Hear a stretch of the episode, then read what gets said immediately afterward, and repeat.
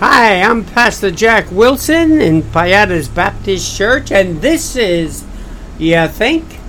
Today I'd like to talk about what is truth. What is truth? In uh, the book of John, chapter 18, verse 37, it says, Pilate therefore said unto him, Unto who? Unto Jesus, Art thou a king then? And Jesus answered, Thou sayest that I am king. To this end was I born, and for this cause came I into the world, that I should be bearing witness unto the truth. Everyone that is of the truth heareth my voice. And Pilate said unto him, What is truth? And when he had said this, he went out again unto the Jews and said unto them, I find in him no fault. It's funny how Jesus answered him. He says, This is the reason why I was born. This is the reason why I came into the world. That I should bear witness unto the truth. The truth was he was a king, he was a prophet, he was the Son of God, he was God Himself. And if you hear that truth, if you are of that truth, you will hear his voice. And Pilate asked him, he says, What is truth is like? You know, like it's some arbitrary thing, you know? Who can say what is truth? You know? Uh, when you were a kid, you might have gotten in trouble with a couple of different kids and uh, they did something wrong and, and you were there and you laughed and you you took part in it, but you didn't actually do what they did. And so when your father asked you, you said, I didn't do it, Pop. I didn't do it. But the truth is, you were there. And that truth declares you guilty. We try to avoid the truth at all times. I know in, uh, in the Philippines here, and it could be with all the women in the world, I don't know, and don't get mad at me, women, but it's pretty much true if you accuse a woman of doing something she should not have done, now I'm not saying something bad necessarily. You could accuse her of not putting enough salt in the spaghetti sauce. And she will come up with a reason, an answer, an excuse, but there will not be one iota of a confession made that she simply forgot to put it in. Now that was simple, and of course it could go into anything we talk about, but for some reason, and, and uh, I guess guys are like that too. People do not like to take uh, possession of what they've done wrong.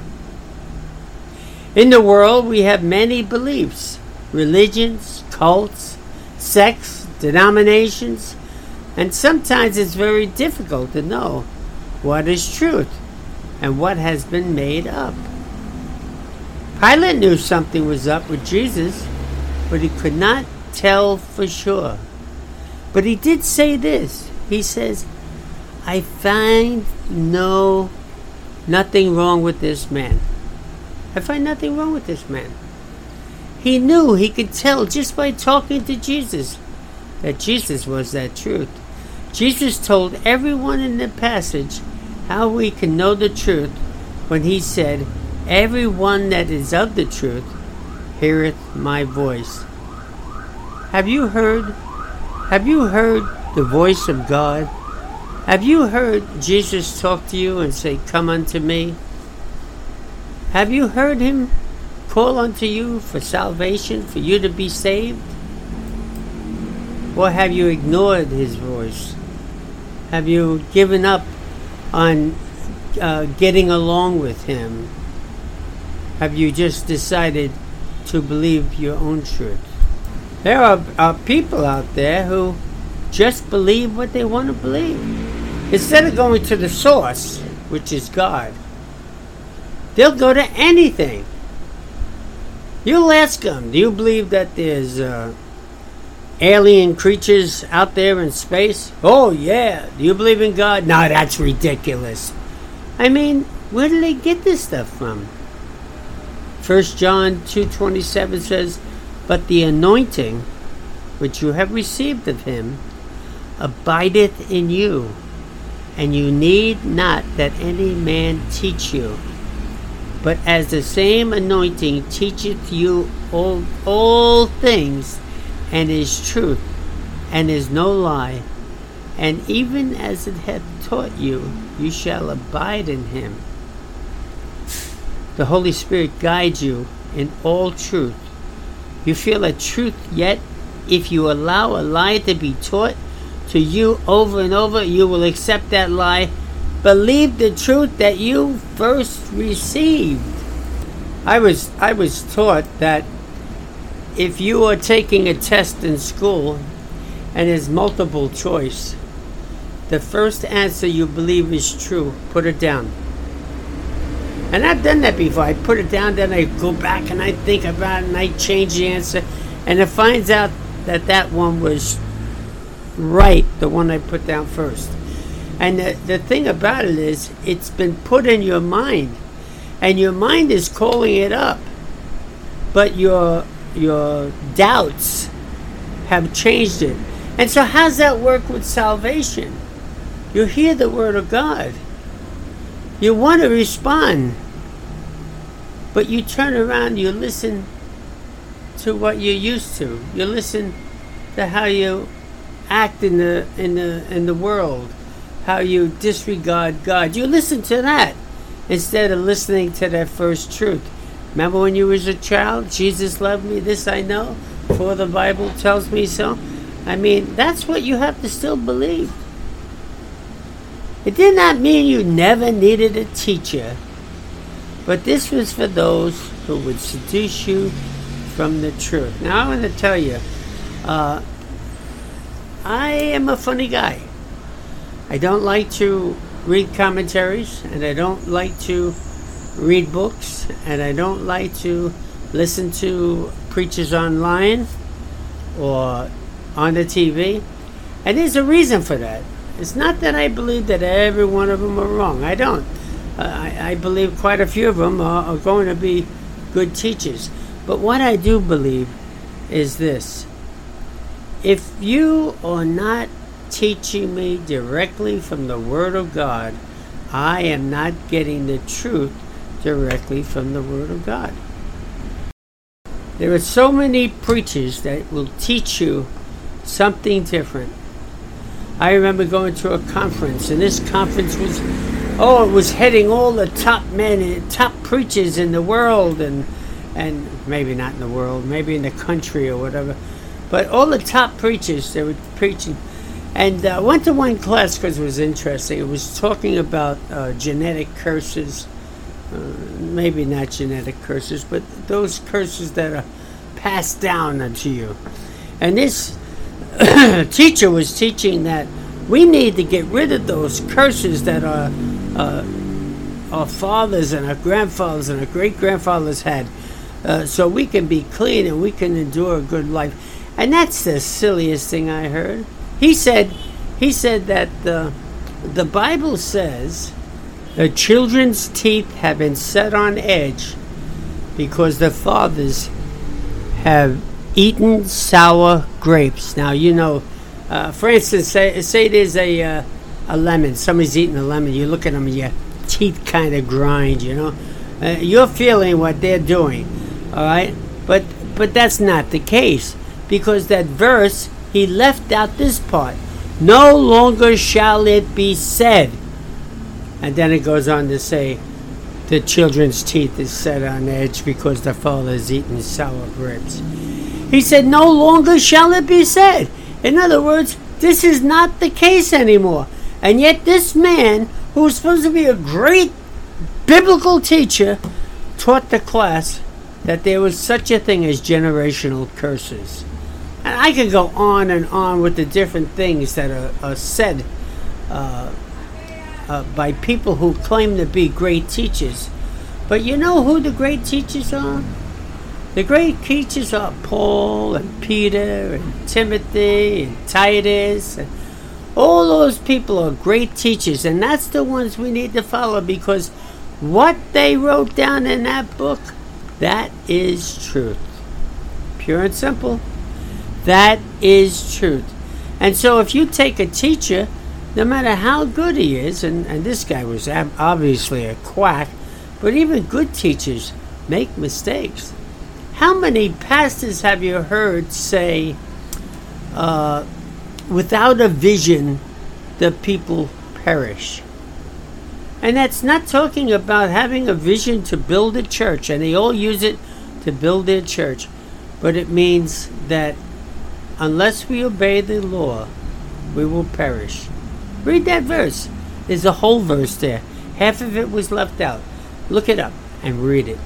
Now the verses don't they don't mean that you shouldn't have a teacher. I mean, if you go to a church and you find a pastor and he feels right in your soul, uh, go ahead and sit under him and learn under him.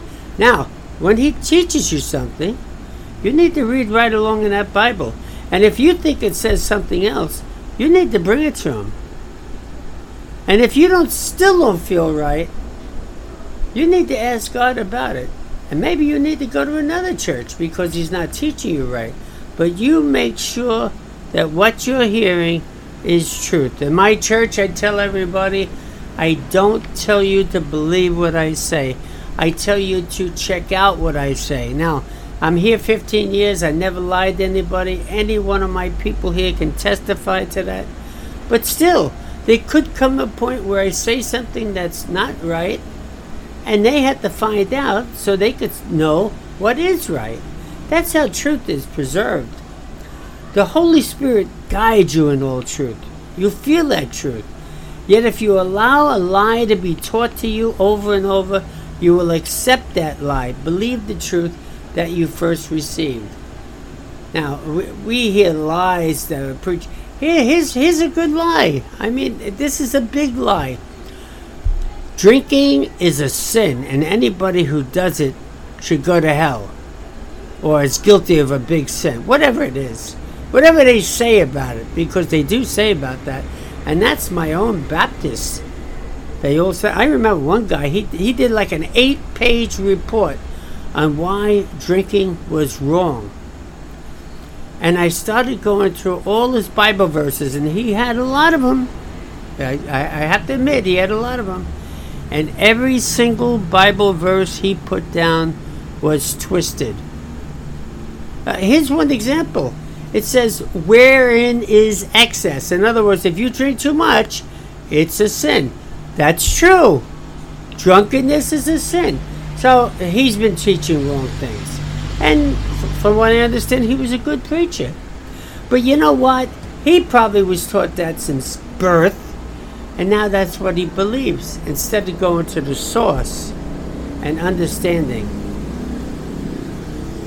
Now, reading these verses, it doesn't mean that you don't need a teacher, but you have to watch out for those who will seduce you from the truth.